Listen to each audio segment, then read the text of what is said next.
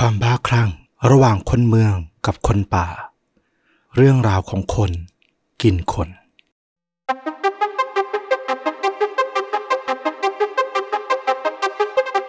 สวัสดีครับสวัสดีครับเรื่องจริงยิ่งกว่าหนังพอดแคสต์จากช่องชวนดูดะอยู่กับต้อมครับแล้วก็ฟลุ๊กครับ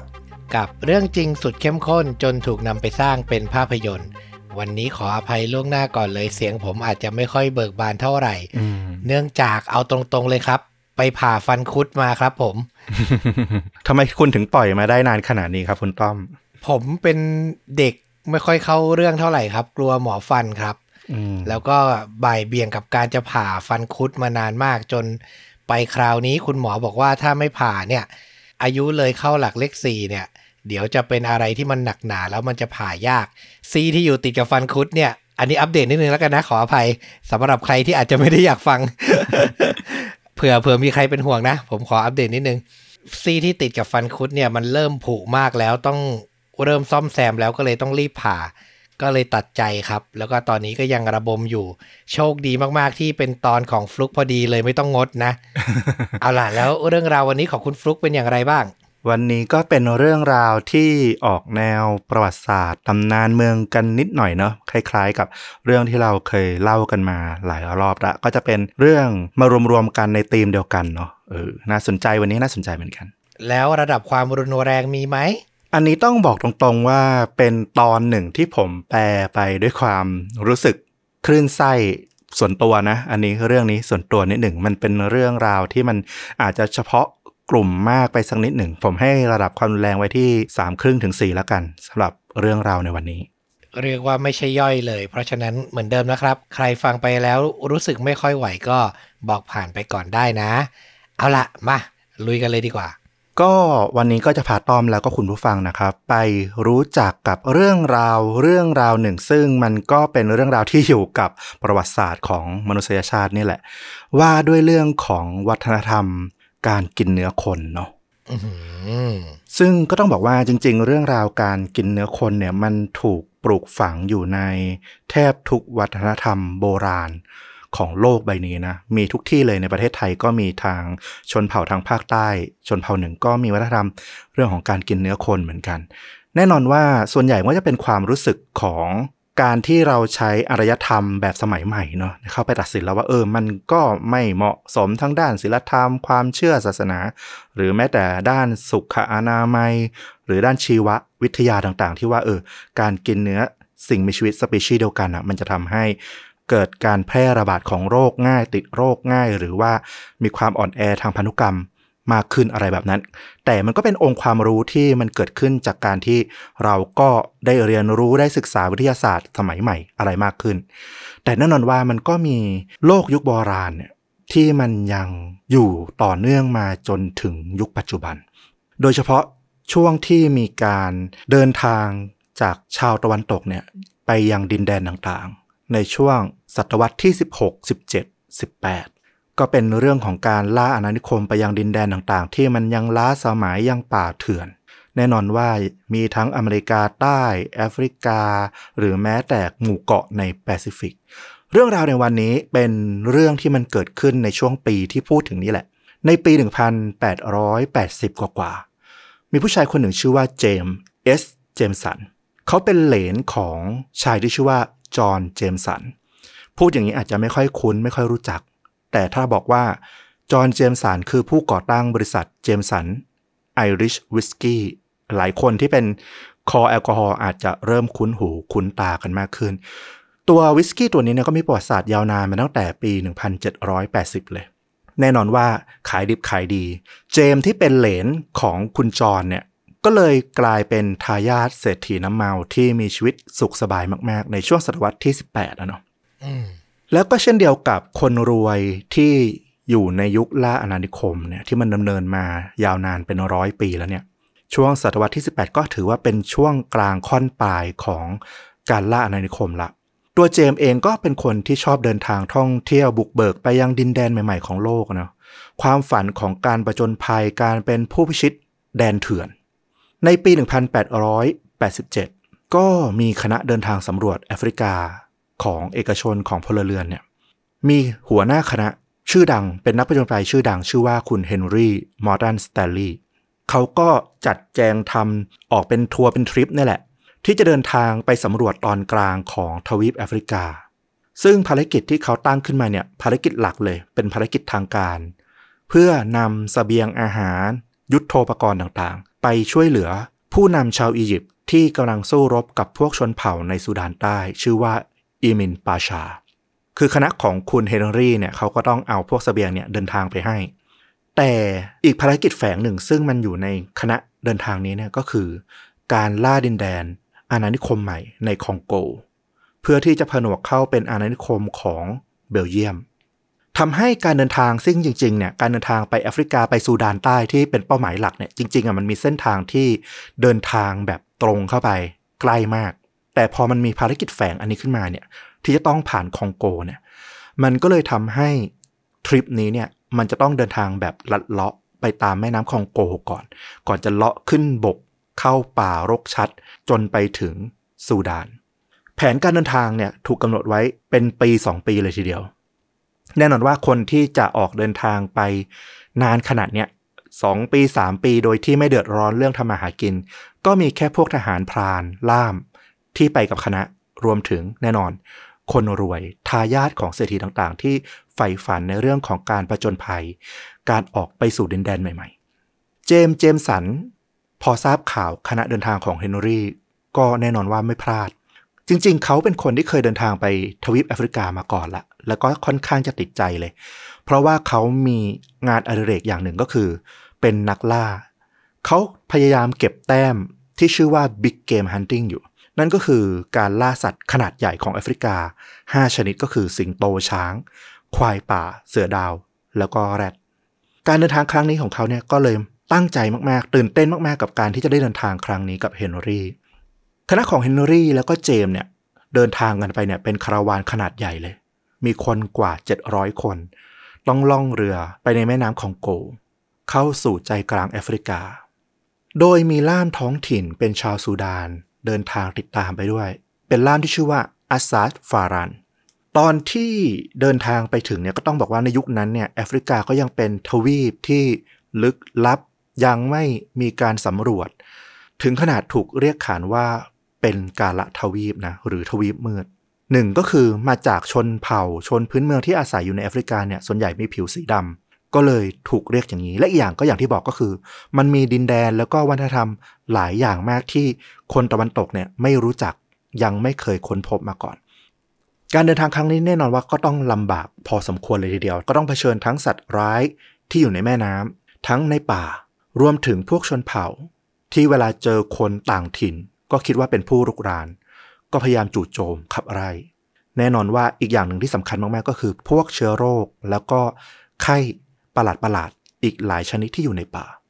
การเดินทางของคณะเฮนรี่แล้วก็เจมเนี่ยลำบากสาหัสมากๆต้องแบ่งการเดินทางออกเป็น2กลุ่มเพราะว่ามีผู้เสียชีวิตเป็นจำนวนหลายร้อยคนเฮนรี่ตัดสินใจว่าต้องทิ้งคณะส่วนหนึ่งเอาไว้ระหว่างทางและตัวเองเนี่ยเดินทางไปที่ซูดานเพื่อไปหาอิมินปาชาตามภารกิจแรกการที่ทิ้งกลุ่มหนึ่งเอาไว้ที่ระหว่างทางนี่แหละมันนำมาซึ่งเรื่องราวความป่าเถื่อนโหดร้ายโดยเฉพาะจากคนรวยผู้เห็นทุกอย่างเป็นเรื่องสนุกเจมสันเองก็เป็นคนหนึ่งที่ถูกเฮนรี่เนี่ยพักทิ้งไว้ที่คณะที่อยู่ระหว่างทางระหว่างรอคอยเจมสันเนี่ยก็พักอยู่ในหมู่บ้านชนเผ่าก็รู้จักสนิทกับพ่อค้าทาสคนหนึ่งชื่อว่าทิปุทิปซึ่งก็เป็นคนที่เดินทางมากับคณะของเจมด้วยนี่แหละทิปุทิปก็เล่าให้ฟังเรื่องวัฒนธรรมการกินเนื้อคนของพวกชนเผ่าในแอฟริกาเจมสันเนี่ยจริงๆเคยได้ยินเรื่องนี้มาบ้างแหละแต่เขาเนี่ยส่วนตัวคิดว่าเป็นเรื่องที่มันเกิดขึ้นมานานมากแล้วหรือเป็นเรื่องที่แบบพูดกันปากต่อปากเล่าลือกันมากกว่าคือเขาเองอ่ะอาจจะเคยเห็นมาบ้างว่ามีกะโหลกมนุษย์ที่อยู่ในชนเผ่าต่างๆเป็นเครื่องประดับแต่เขาก็ไม่ค่อยเชื่อว่ามันมีวัฒนธรรมของการกินเนื้อคนจริงๆเขาก็บอกว่าเขาอยู่มาได้สักพักละเป็นวันเป็นสัปดาห์แล้วก็ไม่เห็นนะว่าชาวบ้านชาวพื้นเมืองอะไรเขาจะมีวัฒนธรรมมีขนบความคิดแบบที่ว่าทิปุที่เป็นพ่อค้าทาสก็เลยเสนอว่าคุณเจมสัน งั้นคุณมีสินค้าอะไรมาแลกเปลี่ยนไหมล่ะเจมสันก็ค้นหากระเป๋านะเข้าไปในห้องไปหยิบผ้าเช็ดหน้าที่ถักทออย่างประณีตนะก็หยิบมาได้6ผืนแล้วก็ยื่นให้ทิปปุเจมสันเนี่ยใจส่วนหนึ่งลึกๆเนี่ยเขาบอกว่าเขาเชื่อว่าเนี่ยทิปปุต้องการแกล้งหลอกเขาเล่นแล้วก็คงเอาเงินเนี่ยเอาไปใช้จ่ายส่วนตัวก็คือหลอกเอาเงินเขาเนี่ยแหละเต็มที่ก็หาโชว์ปาหีอะไรมาให้เขาดูปรากฏว่าทิปปุเดินไปคุยกับหัวหน้าเผ่าแล้วก็ยื่นภาชนะให้เขาระหว่างที่เจมสันก็ยืนดูทิปปุกับหัวหน้าเผ่าอยู่นั่นเองสักพักก็มีชายคนหนึ่งเดินจูงลูกสาววัยอายุเพียงประมาณ10ขวบเท่านั้นเองเดินมาต่อหน้าเจมสันเจมสันก็ยังไม่เข้าใจนะว่ามันเกิดอะไรขึ้นแล้วเธอเด็กหญิงคนนี้ก็ถูกพวกผู้ชายผู้ใหญ่เนี่ยจับมัดเข้ากับต้นไม้เอามือไพร่หลังหัวหน้าเผ่าชนพื้นเมืองที่คุยอยู่กับทิปปุชูผ้าเช็ดหน้าขึ้นแล้วก็ร้องตะโกนขึ้นมาเป็นภาษาของชนเผ่าเจมสันฟังไม่เข้าใจหรอกแต่ฟารันที่เป็นล่ามชาวซูดานเนี่ยอยู่ในเหตุการณ์นั้นด้วยและเขาได้ยินชัดเจนคำที่หัวหน้าเผ่าเนี่ยได้พูดขึ้นตะโกนออกมาเนี่ยมีความหมายว่านี่เป็นของขวัญจากชายผิวขาวคนหนึ่งเพื่อที่จะได้เห็นเด็กคนนี้ถูกทำเป็นอาหารว่าแล้วก็มีชายอีกคนหนึ่งเดินเอามีดเข้าไปหาเด็กผู้หญิงแล้วก็จ้วงแทงเขาที่หน้าอกแล้วก็ท้องเด็กผู้หญิงที่ถูกมัดอยู่สิ้นใจทันทีโดยที่ไม่ได้กรีดร้องออกมาแม้แต่สักครั้งหนึ่งเจมสันก็ช็อกนิ่งไปเหมือนกันชายชนเผ่าอีก3คนก็วิ่งเข้าไปที่ร่างของเด็กหญิงไปปลดเธอออกจากต้นไม้จากเชือกจับเธอคว่ำหน้าลงกับพื้นแล้วก็เอามีดรุมฟันไปตามร่างของเด็กหญิงตอนนี้เจมสันตาเบิกโพรงอย่างตกใจเขาเขียนบรรยายถึงเรื่องราวเหตุการณ์นี้เอาไว้ในจดหมายถึงภรรยาของเขาในภายหลังด้วยว่ามันเป็นภาพที่สยองขวัญที่สุดในชีวิตของเขาชาย3คนเอามีดฟันร่างของเด็กหญิงจนแขนขาหลุดออกมาชาวบ้านอีกกลุ่มหนึ่งก็มาช่วยกันหยิบแขนขาอวัยวะต่างๆที่มันหลุดออกมารวมถึงชิ้นส่วนสุดท้ายคือศีรษะช่วยกันหยิบคนละชิ้น2ชิ้นเดินลงไปที่แม่น้ำเอาไปล้างทำความสะอาดหลังจากนั้นก็เอาไปประกอบอาหารเจมสันช็อกกับสิ่งที่เกิดขึ้นอย่างรวดเร็วตรงหน้าแน่นอนว่าภาพแบบนี้มันติดตาเขาแทบทุกวินาทีที่มันเกิดขึ้นเจมสันบอกว่าเป็นฝันร้ายที่มันต้องหลอกหลอนเขาไปอีกยาวนานเขาเขียนลงไปในไดอารี่สุดท้ายเขาวาดภาพขั้นตอนที่เด็กหญิงชนเผ่าคนนี้เนี่ยถูกชำแหละเป็นอาหารออกมาเป็นภาพสเก็ตจำนวน6ภาพเป็นภาพที่ดูทารุณแล้วก็น่ากลัวมากๆในตอนนั้นไม่มีใครรู้ว่าแท้จริงแล้วเจมสันเนี่ยต้องการให้สิ่งนี้เรื่องราวนี้มันเกิดขึ้นจริงๆหรือว่าเขาเข้าใจจริงๆว่ามันเป็นเรื่องของการหลอกกันเล่นโกหกกันเล่นแต่ตอนนั้นก็คือพยานที่เป็นล่ามชาวซูดานที่ชื่อว่าฟารันที่บอกว่าเห็นเหตุการณ์ทุกอย่างแล้วก็แปลคำพูดของหัวหน้าเผ่าจนเข้าใจเนี่ยเล่าว่าสำหรับเขาเนี่ยเขาเห็นเพียงว่าเจมสันเนี่ยยื่นผ้าเช็ดหน้าให้กับทิปปุทิปเพื่อไปซื้อตัวเด็กผู้หญิงจากชนเผ่าแล้วก็ให้หัวหน้าเผ่าเนี่ยโชว์สุดสยองอันนี้ออกมาฟารันเองเนี่ยให้ความเห็นว่าเขาเห็นว่าเจมสันเองไม่ได้ดูหวาดวิตกหรือตกใจกับสิ่งตรงหน้าแต่อย่างใดเจมสันยังคงเล่าให้คนอื่นฟังอย่างปกติด้วยว่าเขาไปเจออะไรมาสำหรับฟารันเขาคิดว่าภาพสเก็ตของเจมสันไม่ได้เกิดขึ้นจากความรู้สึกผิดแต่น่าจะเป็นความใคร่รู้อยากรู้แล้วก็บันทึกเอาไว้มาอย่างน่าตื่นเต้นตื่นตาตื่นใจแต่แน่นอนว่าเหตุการณ์แบบนี้เนี่ยในโลกยุคโบราณมันก็คงมีขนบมีกฎเกณฑ์ของมันแต่เจมสันเขาไม่ใช่คนที่อยู่ในอารยธรรมนั้นถ้าเขาเดินทางกับทริปนี้สิ้นสุดลงและต้องกลับประเทศของตัวเองเจมสันก็ต้องเข้ารับการพิจารณาคดีกับสิ่งที่มันเกิดขึ้นนั่นก็คือเป็นคนที่บงการหรือ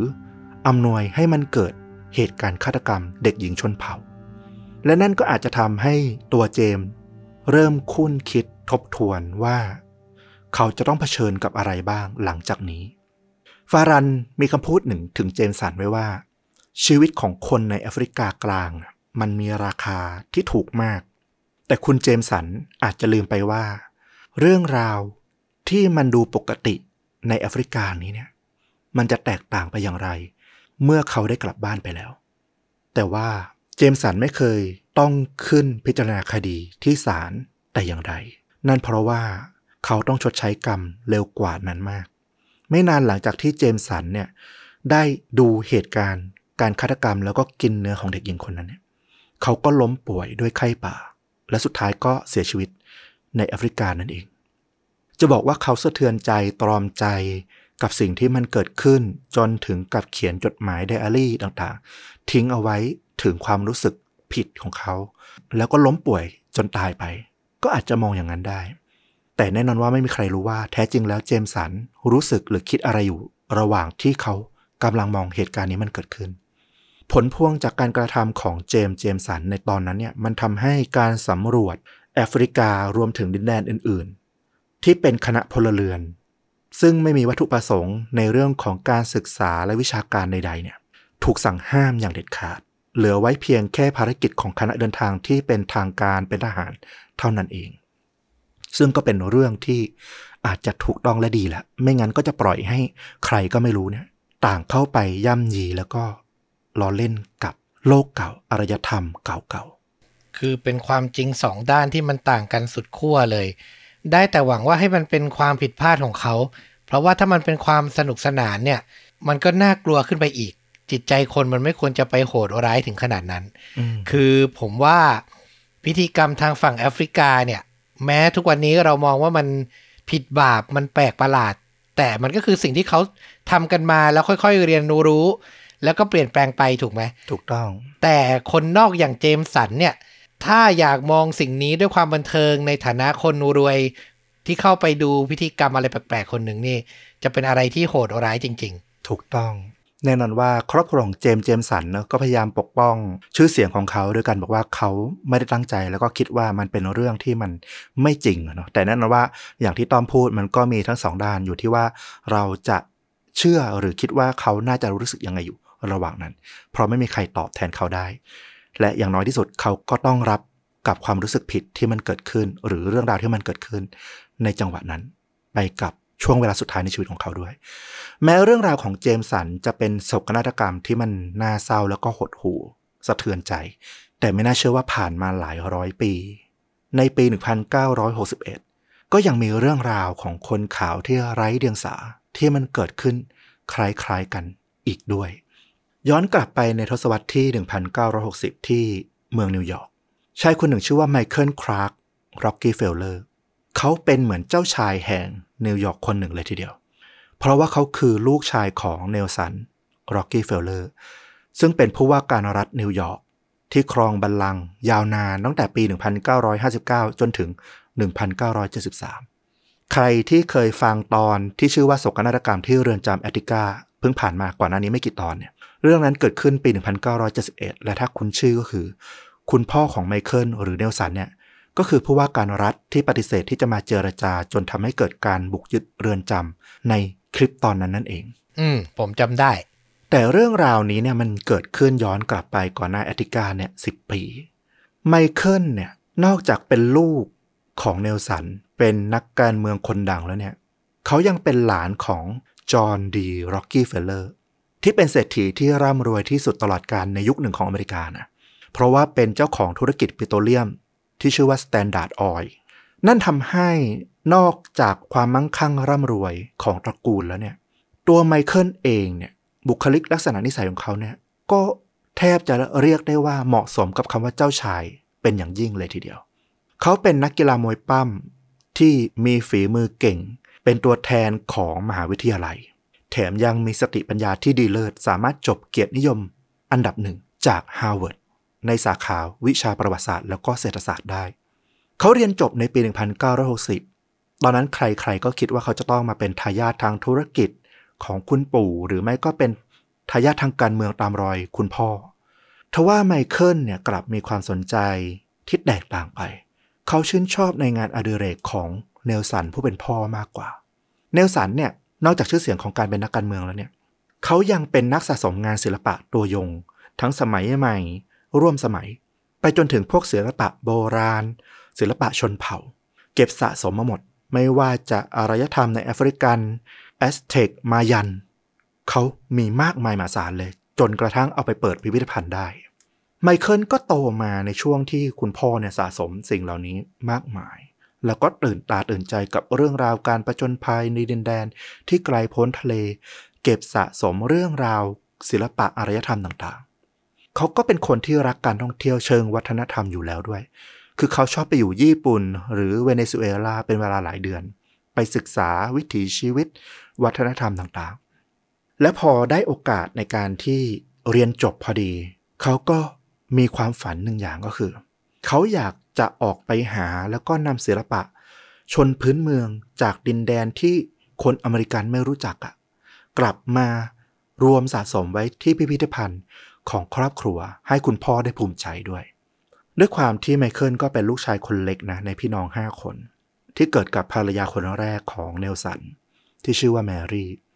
เน้นว่าคนแรกแบบนี้ก็พอนึกภาพออกอะเนาะเนลสันผู้พ่อเนี่ยก็เป็นผู้ชายที่เรียกได้ว่าเจ้าชู้มากๆเลยแหละเนลสันเคยบอกกับแม่ของไมเคิลตั้งแต่วันแต่งงานเลยว่าพวกเขาจะมีชีวิตคู่แบบต่างคนต่างอยู่นะคือจะออกงานด้วยกันพบปะสังคมไปด้วยกันเป็นคู่รักคู่แต่งงานที่ดูอบอุ่นแล้วก็มีความสนิทกันแต่เวลากลับมาอยู่บ้านก็คือต่างคนต่างอยู่กันไปใช้ชีวิตของตัวเองกันไปฟังดูเหมือนว่าทั้งเนลสันแล้วก็แม่ของไมเคิลจะแต่งงานกันแบบเงินต่อเงินอาจจะมองในมุมนั้นได้แต่พวกเขาก็มีความรักเพราะว่าเป็นรักแรกพบตั้งแต่สมัยเรียนมหาวิทยาลัยทว่าแม้ว่ามันจะดูแปลกๆมีอะไรบางอย่างที่มันดูไม่น่าจะเข้ากับขนบความรู้สึกในปัจจุบันนะแต่เนลสันกับแม่ของไมเคิลก็ครองคู่กันมานานกว่า30ปีจนกระทั่งถึงปี1960ที่ไมเคิลเรียนจบที่ฮาร์วาร์ดนี่แหละ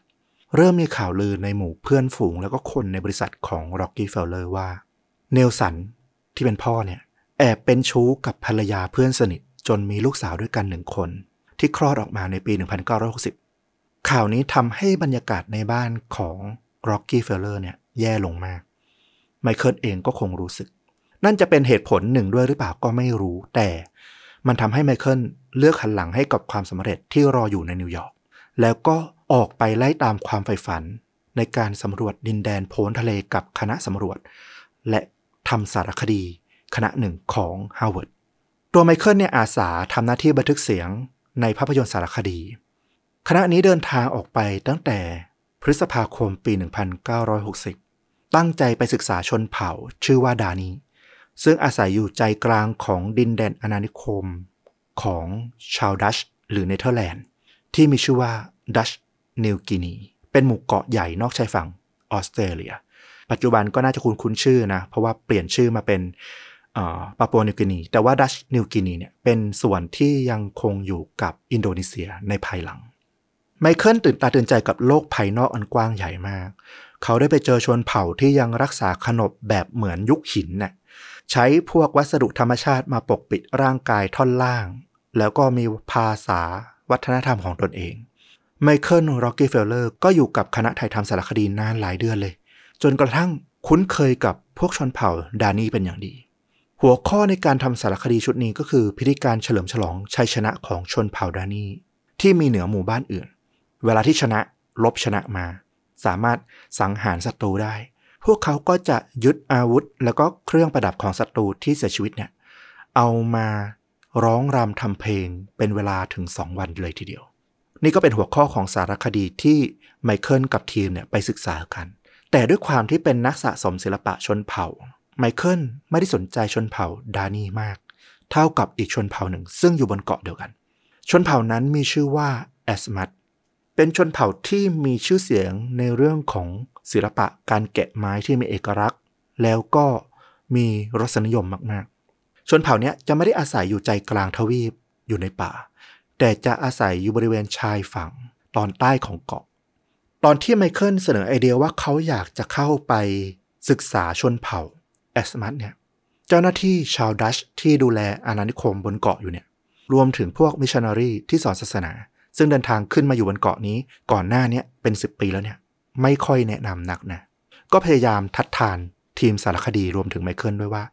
ชาวแอสมัตเนี่ยเป็นชนเผ่าที่เปิดรับโลกภายนอกน้อยมากขนาดพวกเขาเนี่ย มาอยู่บนเกาะนี้เป็น10 ปีแล้วเนี่ยยังพูดคุยกับพวกชาวแอสมัตเนี่ยได้น้อยมากมีแค่บางกลุ่มเล็กๆเท่านั้นเองที่อยากจะติดต่อกับพวกคนผิวขาวชาวแอสมัตส่วนใหญ่เลยเนี่ยอนุมานได้เลยว่าแทบจะไม่เคยเจอคนผิวขาวมาก่อนเลยในชีวิตแถมพวกเขาเนี่ยยังมีความเชื่อว่านอกดินแดนอาณาเขตที่พวกเขาอาศัยอยู่เนี่ยเป็นดินแดนแห่งวิญญาณดังนั้นเขาเลยเชื่อกันว่าพวกคนตะวันตกพวกคนผิวขาวที่เดินทางมาถึงเกาะเนี่ยเป็นสิ่งมีชีวิตประเภทอื่นไม่ใช่มนุษย์เหมือนกับพวกเขาสิ่งสำคัญที่ทำให้พวกเจ้าหน้าที่ชาวดัชเนี่ยพยายามบอกว่าอย่าเพิ่งเข้าไปยุ่งเลยนอกจากการสื่อสารแล้วก็การติดต่อเปิดใจที่มันลำบากแล้วเนี่ยชาวแอสมัตยังมีประเพณีความเชื่อเรื่องของการล่าหัวมนุษย์รวมถึงกินศัตรูที่เอาชนะมาได้ด้วยในช่วงนั้นก็ยังมีการทำสงครามระหว่างหมู่บ้านที่ยังดำเนินอยู่เรื่อยๆเป็นเหมือนประเพณีของพวกเขาดังนั้นการที่มีชาวตะวันตกที่แปลกถิ่นแปลกหน้าเข้าไปเนี่ยอาจจะทำให้ชาวแอสมาเนี่ยรู้สึกว่าถูกคุกคามหรือเป็นอันตรายก็อาจจะทำร้ายพวกทีมสารคดีจากฮาร์วาร์ดนี้ก็ได้แต่ว่าแน่นอนว่าทีมสารคดีของฮาร์วาร์ดรวมถึงไมเคิลเนี่ยก็ไม่ได้ยอมแพ้นะพวกเขาก็ใช้ความพยายามในการที่จะเข้าหาชาวแอสมาเนี่ยบางส่วนที่บอกว่าพอจะเปิดใจเนี่ยพยายามอย่างเต็มที่ใช้เวลาหลายเดือนเลยทีเดียวจนในที่สุดก็พอจะคุ้นเคยแล้วก็สามารถเข้าไปถ่ายทำได้บ้างอย่างไรก็ดีถึงว่าจะเริ่มคุ้นเคยสามารถเข้าใกล้ได้บันทึกภาพได้แต่พวกชาวแอสมาร์ทไม่ยอมอยู่หนึ่งอย่างก็คือไม่อนุญาตให้นำศิลปะของพวกเขาเนี่ยกลับออกไปนอกดินแดนของพวกเขาเพราะเขาเชื่อว่าพวกศิลปะไม้ต่างๆพวกวัตถุสิ่งต่างๆที่มันสร้างขึ้นเนี่ยมันผูกอยู่กับวิญญาณแล้วก็พฤติกรรมความเชื่อของชาวแอสมัตนอกจากนี้เนี่ยทีมสารคดีก็ยังไปพบว่าชาวแอสมัตเนี่ยเป็นชนเผ่าที่เหมือนกับอยู่ในโลกยุคโบราณจริงๆคือวัฒนธรรมความคิดความเชื่อเนี่ยแตกต่างจากอารยธรรมยุคใหม่อย่างสิ้นเชิงพวกเขาเนี่ยที่เป็นนักรบเป็นชายที่หนุ่มกำยำเนี่ยจะมีวัฒนธรรมในการร่วมสังวาสกับนักรบชายด้วยกันเพื่อสร้างความผูกพันทางจิตวิญญาณแล้วก็มีการแลกกันดื่มปัสสาวะของกันและกันด้วยจริงๆถ้าเคยฟังเนี่ยจริงๆหลายอารยธรรมในโลกใบนี้นะก็จะมีอะไรที่คล้ายๆกันแบบเนี้ยอย่างกรีกโบราณหรือแม้แต่ที่ญี่ปุ่นเองก็จะมีเรื่องราวของการผูกสัมพันธ์ระหว่างนักรบชายด้วยกันไมเคิลเนี่ยเป็นคนที่ศึกษาประวัติศาสตร์เป็นนักมนุษยวิทยาเขาก็เลยเป็นคนที่ค่อนข้างที่จะเปิดใจกับความเชื่อที่แตกต่าง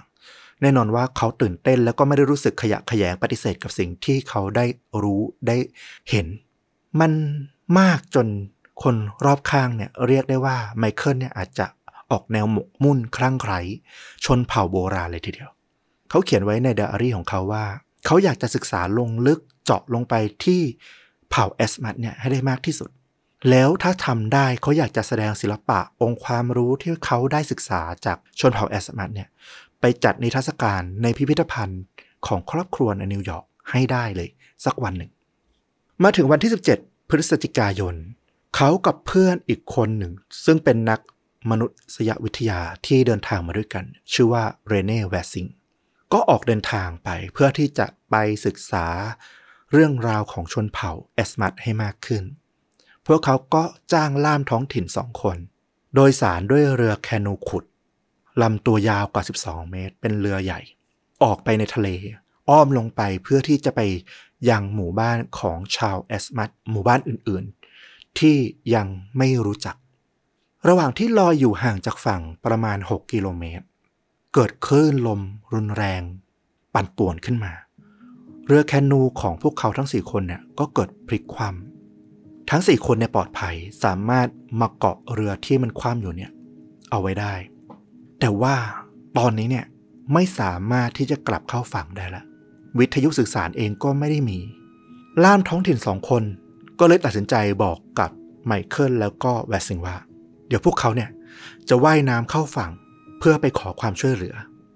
มันก็ทำให้ไมเคิลกับแวสซิงเนี่ยทำได้แค่ปีนขึ้นไปบนเรือที่มันพลิกคว่ำแล้วก็รอคอยการช่วยเหลือถามว่านานแค่ไหนผ่านไป1วันก็แล้ว2วันก็แล้วยังไม่เห็นวี่แววของล่ามทั้งสองคนว่าจะกลับมาช่วยพวกเขาเลยไมเคิลกับแวสซิง ก็เริ่มคุยกันว่าหรือว่าพวกล่ามอาจจะทิ้งพวกเขาไปแล้วก็ได้นะคือก็ไม่มีประโยชน์อะไรที่จะต้องกลับมาช่วยนะคือถ้าพวกเขาเนี่ยสามารถว่ายไปถึงฝั่งได้จริงไม่ได้จมน้ำไปก่อนนะนี่มันผ่านไป2วันละความช่วยเหลือมันน่าจะมาถึงได้แล้วนะแล้วพอถึงวันที่2เนี่ยร่างกายของทั้งไมเคิลแล้วก็แวสซิงเนี่ยก็เริ่มอิดโรยลงเรื่อยๆเนาะขาดน้ำขาดอาหารและที่สำคัญที่สุดตอนนี้เนี่ยจุดที่เรือของพวกเขาอยู่เนี่ยมันยิ่งลอยห่างออกจากฝั่งไปไกลขึ้นอีกไมเคิลเนี่ยกะด้วยสายตา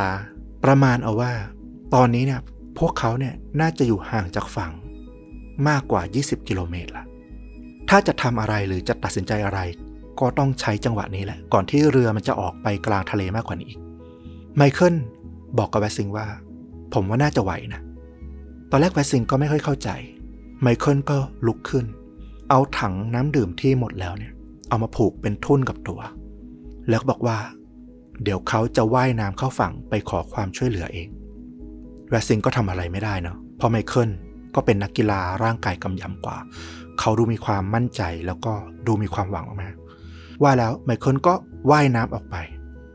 วันรุ่งขึ้น20พฤศจิกายนปี1961ระหว่างที่แวสซิงรอการกลับมาของไมเคิลอย่างกังวลนะไม่รู้ว่าเพื่อนคนนี้จะเป็นตายร้ายดียังไง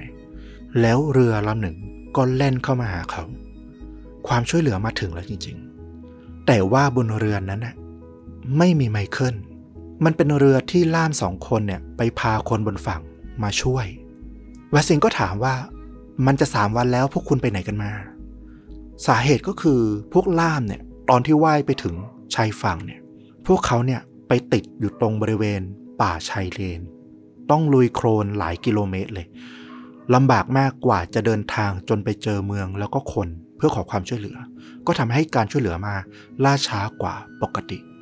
ตอนนี้เนี่ยแวสซิงก็ปลอดภัยแล้วแต่สำคัญคือแล้วใครเห็นไมเคิลร็อกกี้เฟลเลอร์บ้างไหมล่าม2คนก็งงไม่รู้เขาหายไปไหนหรอหลังจากวันนั้นไม่มีใครเคยพบเห็นไมเคิลร็อกกี้เฟลเลอร์อีกเลยเจ้าชายของตระกูลร็อกกี้เฟลเลอร์แห่งนิวยอร์กหายสาบสูญไปกลางทะเลในดินแดนโพ้นทะเลที่ป่าเถื่อนกลายเป็นพาดหัวดังไปทั่วโลกการค้นหาของไมเคิลเกิดขึ้นมีการระดมคนแล้วก็อุปกรณ์มหาศาลลงมาช่วยมีทั้งเรือเฮลิคอปเตอร์เครื่องบินแล่นกันบินกันว่อนไปหมดทั่วทั้งบริเวณในช่วงแรกก็เป็นการพยายามตามหาไมเคิลนะถ้าเชื่อว่าเขาว่ายน้ำถึงฝั่งได้ก็อาจจะอยู่ในป่าส่วนใดส่วนหนึ่งเฮลิคอปเตอร์ก็บินผ่านแนวป่าเพื่อมองหาและถ้าเชื่อว่าเขาว่ายไม่ถึงฝั่งอย่างน้อยที่สุดก็น่าจะเจอร่างของเขาบ้างเฮลิคอปเตอร์เครื่องบินรวมทั้งเรือก็แล่นออกตามหาตอนนั้นเนลสันร็อกกี้เฟลเลอร์ที่เป็นพ่อเนี่ยก็บินตรงจากนิวยอร์กเนี่ยมาที่เกาะดัชนิวกินีเพื่อช่วยค้นหาลูกชายด้วยอย่างไรก็ดีไม่มีใครเจอร่องรอยของไมเคิลเลยแม้แต่น้อยไม่ว่าจะเป็นหรือตายครบ9วันในการค้นหาทางการเนเธอร์แลนด์เจ้าของพื้นที่เจ้าของอาณานิคมก็ประกาศถอดใจยอมแพ้แล้วก็บอกว่ามันเลยช่วงเวลาที่ไมเคิลจะปลอดภัยไปละเราต้องยอมรับได้แล้วว่าไมเคิลน่าจะเสียชีวิตไปแล้วแต่ครอบครัวร็อกกี้เฟลเลอร์เนี่ยคิดไม่เหมือนกันพวกเขายังพอมีความหวังอยู่พวกเขายังเชื่อว่าไมเคิลเนี่ยอาจจะรอดตายมาอยู่บนบกและตอนนี้อาจจะกำลังหลงอยู่ในป่าของนิวกินีอยู่ก็เป็นได้พวกเขารออดทนอยู่เพื่อให้ไมเคิลเนี่ยกลับมาถึง2สัปดาห์แต่ก็ไม่มีวี่แววอะไรเลยในที่สุดทุกคนทั้งครอบครัวทั้งคนที่มาช่วยกันตามหาก็ยอมรับว่าไมเคิลน่าจะเสียชีวิตไปแล้วในทะเลนั่นแหละ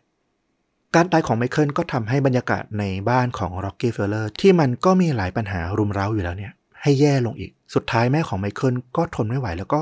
ขอหย่ากับเนลสันในที่สุดเรื่องนี้อาจจะไม่ได้เกี่ยวข้องแต่ก็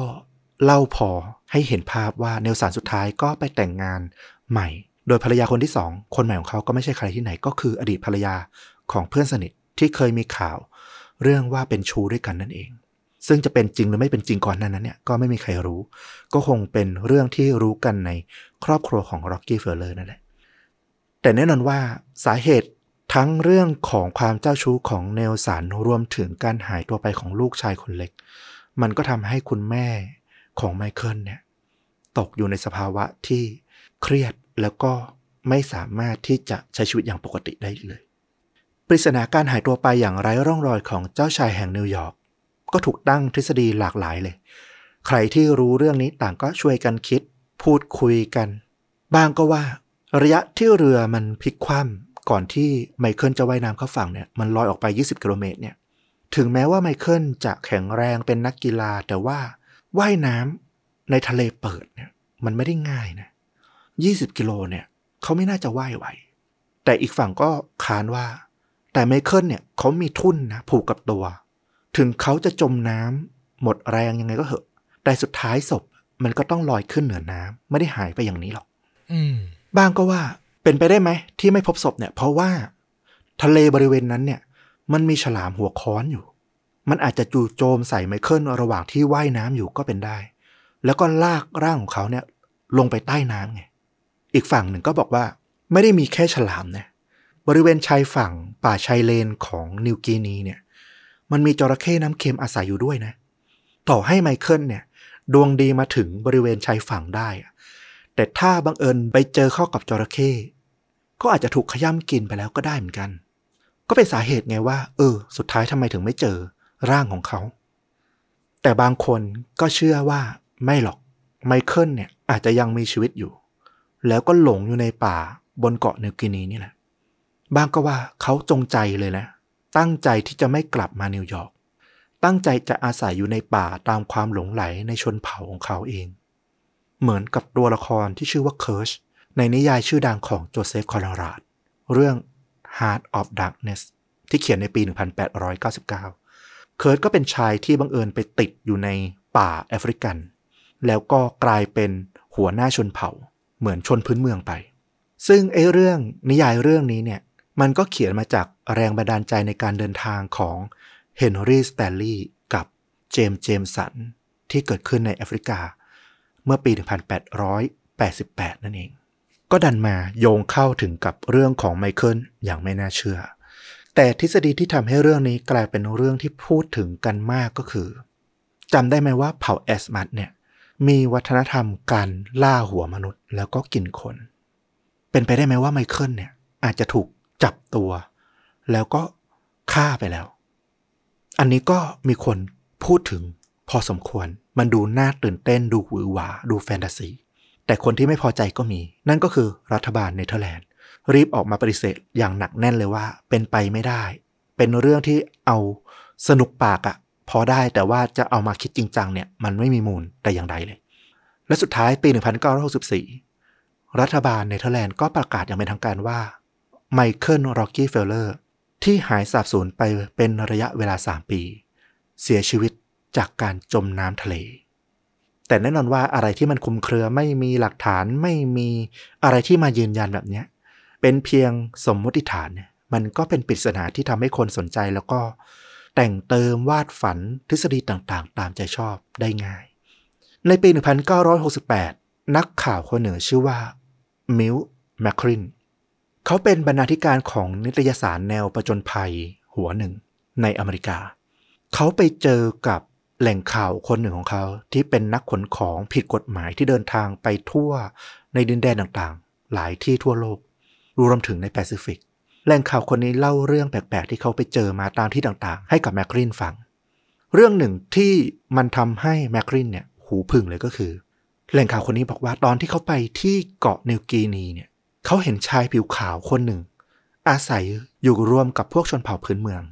หน้าตาของชายคนนั้นเนี่ยมันดูละไม้คล้ายกับไมเคิลมากทีเดียวน่าเสียดายมากๆที่เขาเนี่ยไม่ได้เข้าไปพูดคุยกับชายผิวขาวคนดังกล่าวได้แต่มองเห็นอยู่ในระยะไกลแมคครินก็เห็นภาพเลยว่าโอ้โหนี่มันคือพาดหัว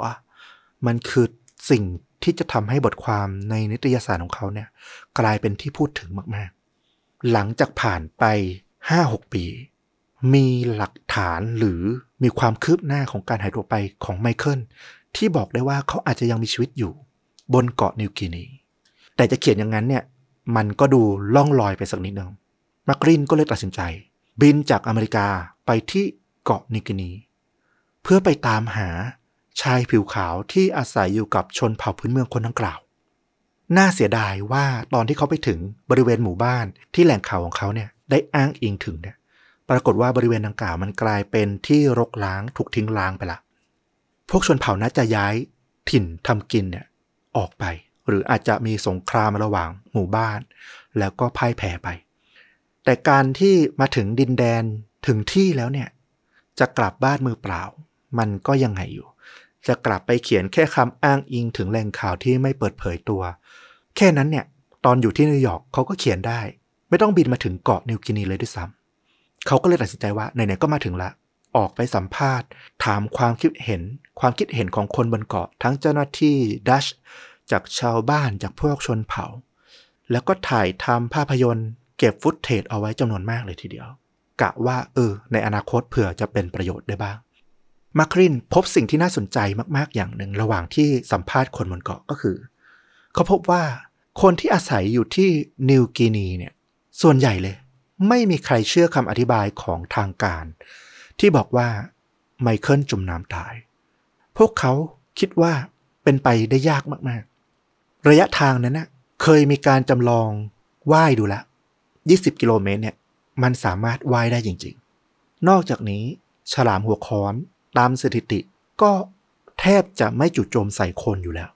แล้วไอ้ที่บอกว่าจระเข้น้ำเค็มกินเนี่ยยิ่งหนักเข้าไปใหญ่จระเข้เป็นสัตว์ที่กินแล้วเหลือซากกระจัดกระจายในช่วง 2-3 วันแรกที่มีการค้นหาถ้าถูกจระเข้กินยังไงก็เจอซากศพของไมเคิลแน่นอนมาร์กริมก็รวบรวมข้อมูลจากการสัมภาษณ์จากสมมติฐานต่างๆแล้วก็ไปเขียนแผนภูมิวาดเชื่อมโยงเหตุผลต่างๆที่ได้รับฟังมาแล้วเขาก็ไปเจอทฤษฎีหนึ่งที่ทำให้เขารู้สึกว่านี่แหละคือพาดหัวสำคัญของเขามันมีเรื่องราวหนึ่งเกิดขึ้นบนเกาะนี้ในปี 1957 ก่อนที่ไมเคิลแล้วก็ทีมจะเดินทางมาถึงคือมีเหตุการณ์ต่อสู้ครั้งใหญ่ระหว่างชนเผ่าแอสมัสตอนนั้นเนี่ยสงครามใหญ่ครั้งนั้นเนี่ยมีชนเผ่าตายไปมากกว่า100คนเจ้าอาณานิคมอย่างเนเธอร์แลนด์เนี่ยรู้แล้วก็มองว่าถ้าข่าวนี้หลุดออกไปเนี่ยมันจะทำให้ภาพลักษณ์ของการเป็นเจ้าอาณานิคมที่เข้ามาสร้างความศรีวิไลให้กับพวกชนเผ่าพื้นเมืองเนี่ยมันดูย่ำแย่ก็เลยส่งเจ้าหน้าที่ลงไปที่หมู่บ้านเพื่อปราบปรามเพื่อระงับความรุนแรงระหว่างหมู่บ้านแต่แน่นอนว่าอย่างที่บอกอยู่มาเป็น10ปีแล้วชาวแอสมาร์ก็ไม่ได้คุ้นเคยกับพวกคนผิวขาวสักเท่าไหร่พอเห็นเจ้าหน้าที่บุกเข้ามาทั้งสื่อสารไม่เข้าใจทั้งความแปลกหน้าชนเผ่าแอสมาร์ก็เข้าใจว่านี่เป็นผู้รุกรานอีกกลุ่มหนึ่งก็จะมีการต่อสู้ป้องกันตัวกันผลก็คือเจ้าหน้าที่ชาวเนเธอร์แลนด์ชาวดัชยิงนักรบชาวแอสมัสตายไป5คนแมครินพบว่าชาวแอสมัสเนี่ยมีขนบในเรื่องของกฎความเท่าเทียมอยู่ถ้าคนของหมู่บ้านตรงข้ามเนี่ยมาฆ่าคนในหมู่บ้านของชาวแอสมัสไป1คนพวกเขาก็ต้องไปตามฆ่าคนของหมู่บ้านศัตรูนั้นนะคืนให้ได้1คนทั้งนี้เนี่ยมันเป็นความเชื่อเรื่องของวิญญาณที่จะนำความสมดุลกลับเข้ามาสู่ธรรมชาติมาร์กรินก็เริ่มผูกเรื่องราวในหัวของเขาปี 1957 เจ้าหน้าที่ผิวขาวชาวเนเธอร์แลนด์ฆ่านักรบแอสมัสไป5คนชาวแอสมัสที่มีแค่หอกไม้หอกหินไม่รู้จักโลหะด้วยซ้ำจะฆ่าจะเอาคืนเจ้าหน้าที่เพื่อคืนสมดุลทางวิญญาณเนี่ยกับเจ้าหน้าที่ที่มีปืนเป็นไปไม่ได้เลยเป็นไปได้ไหมว่าตอนที่ชาวบ้านชาวแอสมัสเนี่ยได้พบไมเคิลชายผิวขาวที่ไร้อาวุธและก็อ่อนแรงว่ายน้ำขึ้นมาบนฝั่งพวกเขาอาจจะคิดว่านี่คือเวลาอันดีที่จะได้รับวิญญาณกลับมาสู่ความสมดุลเป็นไปได้ไหมมาร์กรินก็เลยเกิดสมมติฐานที่ว่าไมเคิลถูกชาวแอสมัสฆ่าแล้วก็กินตามประเพณีดั้งเดิมไปแล้วอย่างแน่นอนเขากลับมาอเมริกาแล้วก็เขียนหนังสืออ้างอิงการค้นคว้าสัมภาษณ์ในพื้นที่ของเขาแน่นอนว่าส่วนใหญ่ก็เป็นเรื่องของการบอกเล่ากันมาอีกทอดหนึ่งมันก็ทำให้หนังสือหรือแนวคิดของแมครินในตอนนั้นเนี่ยก็เป็นเพียงสมมติฐานอีกเรื่องหนึ่งที่ออกแนวมโนอยู่เหมือนกันแม้ว่าหลายสิบปีต่อมา มันจะมีข้อมูลเพิ่มเติมจากคนที่เข้าไปสำรวจในเกาะนะทั้งนักสำรวจที่ได้พูดคุยกับชาวบ้านบางคนที่เป็นชาวแอสมันแล้วก็ได้รับฟังว่าชาวบ้านคนนั้นเนี่ยอ้างว่าเคยได้กินเนื้อของไมเคิลจริงๆหรือแม้แต่แมชชีนารีที่อยู่บนเกาะก็บอกว่าเขาเองเคยเห็นกระดูกของมนุษย์ที่ถูกนำมาประดับหอกของชนเผ่าแอสมันซึ่งมีคนบอกว่านั่นน่ะเป็นของชายผิวขาวซึ่งน่าจะเป็นไมเคิลแต่ว่ามันก็ไม่มีใครที่สามารถยืนยันได้จริงว่าชาวแอสมัสเนี่ยเป็นคนฆ่าไมเคิลจริงหรือเปล่าผ่านมานานหลายสิบปีชื่อของไมเคิลร็อกกี้เฟลเลอร์ก็แทบจะถูกลืมเลือนไปละกลายเป็นเพียงเรื่องราวเรื่องหนึ่งตำนานเมืองอีกเรื่องหนึ่งมีข่าวลือขึ้นมาเหมือนกันว่าในช่วงประมาณปี 1970 กว่าครอบครัวร็อกกี้เฟลเลอร์เนี่ยหลังจากที่อ่านหนังสือของมักรินที่เป็นนักข่าวแล้วเนี่ยก็ได้จ้างนักสืบเอกชนให้ลงไปหาความจริงในเกาะนิวกินีปรากฏว่านักสืบที่ถูกจ้างเนี่ยไปได้กะโหลกศีรษะของมนุษย์ซึ่งชาวแอสมัสเนี่ยเก็บสะสมเอาไว้แล้วก็อ้างว่าเนี่ยคือกะโหลกของคนผิวขาวทั้งหมดที่พวกเขาเคยฆ่าดังนั้นถ้าไมเคิลถูกแอสมัสฆ่าตายเนี่ยก็น่าจะเป็นหนึ่งใน3กะโหลกนี่แหละกะโหลกทั้ง3ถูกนำกลับมาอเมริกาแล้วก็มอบให้กับครอบครัวของร็อกกี้เฟลเลอร์ย้ำว่านี่เป็นเพียงแค่ข่าวลือไม่มีใครรู้ว่าถ้าเป็นเรื่องจริงครอบครัวร็อกกี้เฟลเลอร์เอากะโหลกทั้ง3ชิ้นเนี่ยไปตรวจ DNA แล้วได้รู้ความจริงอะไรเกี่ยวกับลูกชายของพวกเขาแล้วหรือเปล่าในขณะที่ภาพทางการเวลาเขาที่ออกสื่อมาให้สัมภาษณ์เกี่ยวกับไมเคิลพวกเขาก็มักย้ำเสมอว่าไมเคิลจมน้ำเสียชีวิตไปตั้งแต่วันนั้นแล้วเรื่องราวยิ่งซับซ้อนไปอีกเลยมาถึงปี 2011 มีนักทำสารคดีคนหนึ่งก็ตั้งใจจะทำสารคดีเกี่ยวกับข้อมูลที่มิล มักรินได้เดินทางไปนิวกินีในปี 1968 เนี่ยเอามาทำเล่าเรื่องใหม่ให้เห็นความสอดคล้องตามความเชื่อของมักรินว่าไมเคิลเนี่ยน่าจะอยู่ที่ไหนปรากฏว่าระหว่างที่ไปรวบรวมข้อมูลที่มักรินเคยเก็บสะสมเอาไว้เนี่ยก็ไปพบม้วนฟิล์มจำนวนมากถูกเก็บเอาไว้อย่างดีส่วนใหญ่ก็เป็นภาพถ่ายวิถีชีวิตของพวกชนเผ่าต่างๆของพวกชาวแอสมัสแต่ว่าหนึ่งในม้วนฟิล์มนั้นนะมีสิ่งที่น่าสนใจมากๆซึ่งมักรินไม่เคยพูดถึงเลยมันเป็นภาพขบวนแคนูของพวกนักรบแอสมัสที่พายไปตามลำน้ำหลายสิบลำและหนึ่งในเรือแคนูนั้นนะมีชายผิวขาวหนวดเครายาวเฟื้อยแล้วก็เปลือยเปล่าเนี่ยกำลังพายร่วมกับพวกชาวแอสมัสกลืนเป็นส่วนหนึ่งของชนเผ่าไปเลยมันก็สนับสนุนแนวความคิดที่เคยมีการพูดถึงของคนที่บอกว่าเคยเห็นไมเคิลเนี่ยอยู่ในชนเผ่าแอสมัสขึ้นมาอีกครั้งหนึ่งหลังจากนั้น3ปี2014เรื่องราวของไมเคิลร็อกกี้เฟลเลอร์ก็กลับมาเป็นที่พูดถึงอีกครั้งเมื่อนักข่าวชื่อว่าคาร์ล ฮอฟแมนลงไปศึกษาแบบเดียวกับมิลส์ มักรินเลยเขาไปสัมภาษณ์คลุกคลีกับชาวบ้านชาวแอสมัสคนหนึ่งชื่อว่าอาเมดสนิทใจจนได้ฟังเรื่องราวจากปากของอาเมดเล่าว่าเคยมีนักท่องเที่ยวผิวขาวคนหนึ่งถูกฆ่าตายในช่วงเวลาปี 1960 กว่าช่วงนั้นแหละที่ไมเคิลหายไปแต่ว่าเรื่องนี้เนี่ยเป็นเรื่องที่ต้องห้ามนะห้ามพูดถึงในหมู่บ้านเลยที่เขาเล่าให้ฮอฟแมนฟังเนี่ยต้องเป็นความลับเลยนะฮอฟแมนก็เอารูปของไมเคิลออกมาให้อาเมดแล้วก็ชาวบ้านคนอื่นๆดูหลายคนเนี่ยเหมือนจะเคยเห็นไมเคิลมีการชี้ไปที่ชายชนเผ่าแอสมัสบางคนด้วยว่าชายคนนั้นน่ะเป็นคนที่เคยฆ่าแล้วก็กินไมเคิลแต่ว่าหลังจากการเสียชีวิตถ้าเชื่อว่าสิ่งนี้เกิดขึ้นจริงนะหลังจากนั้นที่ชาวแอสมัสฆ่าแล้วก็กินไมเคิลไปเนี่ยปรากฏว่าเกิดอาหิวาตกโรคระบาดในหมู่บ้านชาวแอสมัสจำนวนมากจนชาวแอสมัสเสียชีวิตไปกว่า70รายมันก็เลยเกิดเป็นแนวคิดในหมู่ชนเผ่าหรือเปล่าก็ไม่ทราบได้ว่าเนี่ยการที่เขาไปกินคนผิวขาวสิ่งมีชีวิตจากโลกภายนอกที่ไม่ใช่มนุษย์เนี่ยมันทำให้พวกเขาเนี่ยถูกลงโทษแล้วก็เสียชีวิตไปหลายสิบคนแล้วก็ทำให้เรื่องราวการฆาตกรรมคนผิวขาวการกินเนื้อไมเคิลเนี่ย กลายเป็นเรื่องต้องห้ามเป็นความลับที่ห้ามพูดถึงอีกตลอดไปจะอย่างไรก็ตามไม่ว่าจะเชื่อว่าไมเคิลยังมีชีวิตอยู่หรือตายไปแล้วและตายด้วยสาเหตุใดแต่มันก็ไม่มีสิ่งที่เป็นหลักฐานเชิงประจักษ์ที่บ่งบอกได้ชัดเจนว่าอะไรคือความจริงกันแน่และถ้าเชื่อว่าเขายังมีชีวิตอยู่กลมกลืนอยู่ในชนเผ่านั้นเป็นแอสมัสไปอีกคนแล้วเนี่ยถึงปีนี้วันนี้เนี่ยเขาจะมีอายุถึง85ปีแล้วด้วยเรื่องราวของการผจญภัยของชาวตะวันตกผิวขาวจากโลกศิวิไลย์ไปสู่โลกที่ยังโบราณค่ำครึยังเป็นชนเผ่าโบราณเนี่ยไม่ว่าจะเรื่องของไมเคิลหรือเรื่องของเจมสันเนี่ยก็เป็นแรงบันดาลใจที่มันส่งต่อเกิดเป็นวรรณกรรมเกิดเป็นเรื่องราวต่างๆมากมายโดยเฉพาะเรื่องของเจมสันแล้วก็กัปตันเฮนรี่ที่แอฟริกาเนี่ยอย่างที่บอกไปก็กลายเป็นนวนิยายชื่อเรื่อง Heart of Darkness ซึ่งนิยายเรื่องนี้เนี่ยเป็นแรงบันดาลใจสำคัญให้ฟรานซิสฟอร์ดคอปโปล่าเอาไปทำหนังเรื่อง Apocalypse Now ในปี 1979 โดยที่มีตัวละครสำคัญชื่อเดิมก็คือเคิร์ชโดยเปลี่ยนฉากหลังจากคองโกมาอยู่ที่เวียดนามแล้วก็กัมพูชาแทนและสำหรับบางคนที่ยังไม่รู้และเราเองก็เพิ่งรู้นะว่าหนังเมื่อปี 2019 เพิ่งดูไปไม่นานมานี้เนี่ยที่เป็นหนังไซไฟอวกาศ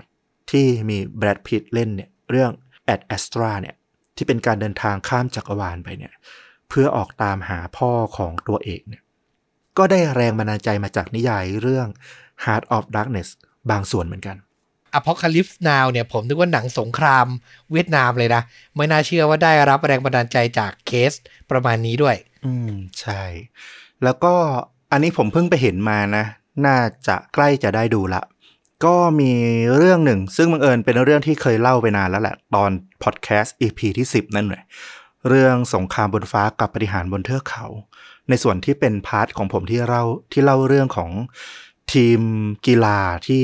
ขึ้นเครื่องบินไปแล้วเครื่องบินตกอยู่บนยอดเขาเนี่ยสุดท้ายต้องมีการทานเนื้อพวกเดียวกันที่เสียชีวิตไปก่อนหน้าเนี่ยเดี๋ยวมันจะมีเป็นหนังนะฉายทาง Netflix ชื่อเรื่องว่า Society of the Snow ของ J.A. Bayona เป็นผู้กำกับที่ขวัญใจหลายๆคนนะถึงแม้ว่าช่วงหลังๆเขาจะมีความแปลกๆอยู่บ้างแต่เรื่องนี้เราว่าน่าสนใจอันนั้นเป็นเคสที่น่าสงสารแล้วมันเป็นความจำเป็นเพื่อเอาชีวิตรอดมากๆก็เข้าใจได้เนาะแต่เรื่องราวลึกลับอย่างเคสของไมเคิลร็อกกี้เฟลเลอร์เนี่ยมันก็เป็นอะไรที่ทำให้เราอยากรู้อยากเห็นแล้วก็ตั้งคำถามทำสารคดีสืบค้นกันได้ไม่สิ้นสุดเนาะแต่ก็ไม่รู้เหมือนกันว่าพอวิวัฒนาการมันผ่านไปกว่านี้อีก5ปี10ปีเราอาจจะมีเทคโนโลยีจำลองสถานการณ์อะไรที่มันลึกล้ำกว่าทุกวันนี้ไม่แน่อาจจะได้รับคำตอบในสักวันก็ได้นะน่าสนใจนะเป็นไปได้รอดูกันต่อไปผมก็อยากทิ้งว่าบางอย่างมันก็เป็นเรื่องของความเชื่อแล้วก็ประเพณีเนาะเราจะไปบังคับให้เขาเปลี่ยนเนี่ยมันยาก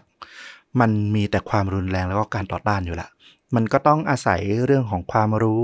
การให้ความเข้าใจการศึกษาเนี่ยสำคัญที่สุดเลยนะค่อยๆเปลี่ยนด้วยความเข้าใจด้วยตนเองเนี่ยอาจจะเป็นการประนีประนอมที่ดีที่สุดสำหรับอีกเรื่องหนึ่งอยากแนะนำอีกนิดหนึ่งละกันในที่เรามีลูกค้าคนล่าสุดนะเป็น Disney Plus Hotstar ใครที่เคยดูหนังซีรีส์ญี่ปุ่นเราเคยพูดถึงไปแล้วแหละมีเรื่องหนึ่งที่พูดถึงเรื่องนี้เหมือนกันวัฒนธรรมความเชื่อที่มันเฉพาะถิ่นมากๆแล้วก็ดูเป็นปริศนาน่าสงสัยมีความเป็นฮอร์เรอร์ทริลเลอร์ผสมกันการนิบาลเป็นอีกเรื่องหนึ่งที่แนะนำเลยทีเดียวน่าสนใจน่าติดตามมากๆรอดูซีซั่นต่อไปด้วยโอ้อันนี้ชอบมากเป็นซีรีส์ที่ทั้งลึกลับแล้วญี่ปุ่นต้องใช้คำนี้เลยคือชวนตั้งคำถามเต็มไปหมดเลยใครชอบแนวทริลเลอร์ฮอร์เรอร์ซัสเพนส์สืบสวนสอบสวนก็ไม่อยากให้พลาดนะครับสตรีมแล้วที่ Disney Plus Hotstar แต่ EP นี้ไม่ได้ตังนะแนะนำเฉยๆนะครับ เอาล่ะก็ครบถ้วนแล้วกับเนื้อหาในตอนนี้ใครชื่นชอบก็ฝากสนับสนุนต้อมกับฟลุกได้เหมือนเดิมครับกดปุ่ม Super Thanks ส่งรายได้ให้เราโดยตรงอยู่ใกล้ๆปุ่มกดไลค์กด Subscribe ทาง YouTube หรือจะสมัครสมาชิกช่องสนับสนุนเราเป็นรายเดือนก็ได้เช่นเดียวกันวันนี้ลาไปก่อนสวัสดีครับสวัสดีครับ